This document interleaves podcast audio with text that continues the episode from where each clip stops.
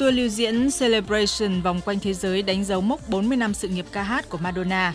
Theo kế hoạch trước đó, chuyến lưu diễn sẽ bắt đầu từ ngày 15 tháng 7 tại Vancouver qua nhiều thành phố của Mỹ như Chicago, New York, Miami, Atlanta và thủ đô các nước Pháp, Tây Ban Nha, Anh trước khi kết thúc vào ngày 7 tháng 10 tại Las Vegas, Mỹ. Tuy nhiên, kế hoạch đã bị thay đổi do Madonna phải nhập viện điều trị bệnh nhiễm khuẩn hồi tháng 6. Đứng trên sân khấu trước hàng ngàn người hâm mộ, nói về nỗi sợ hãi sức khỏe của mình, Madonna cho biết bà không nghĩ mình sẽ vượt qua được nếu không có sự động viên và chăm sóc từ các con cũng như là người hâm mộ. Đây là thời điểm khủng khiếp đối với tôi. Tôi không nghĩ mình sẽ qua khỏi. Các bác sĩ của tôi cũng vậy. Tôi đã quên mất 5 ngày của cuộc đời mình hay cái chết của tôi. Tôi thực sự không biết mình đang ở đâu. Nhưng con tôi giúp tôi vực dậy để tôi hôm nay có thể đứng đây và hát. Và nếu bạn muốn biết bí mật của tôi và bạn muốn biết tôi như thế nào có thể sống sót, tôi nghĩ tôi phải ở đó vì các con tôi. Tôi phải sống sót vì chúng.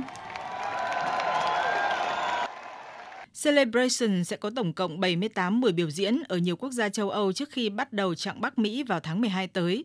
Theo thông báo từ ban tổ chức, đây sẽ là một chuyến lưu diễn làm nổi bật danh mục âm nhạc chưa từng có của Madonna trong hơn 40 năm qua. Những người hâm mộ hào hứng chờ đón bữa tiệc âm nhạc của Madonna. Họ không chỉ là những người cùng thế hệ với bà, mà còn là những người rất trẻ tuổi.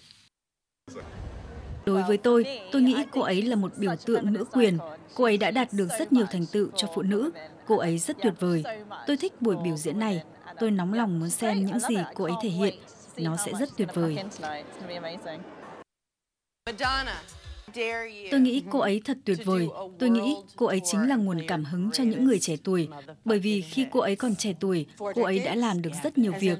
Cô ấy thật dũng cảm. Và tôi nghĩ nhiều người ở độ tuổi chúng tôi cần phải học và khám phá về cô ấy.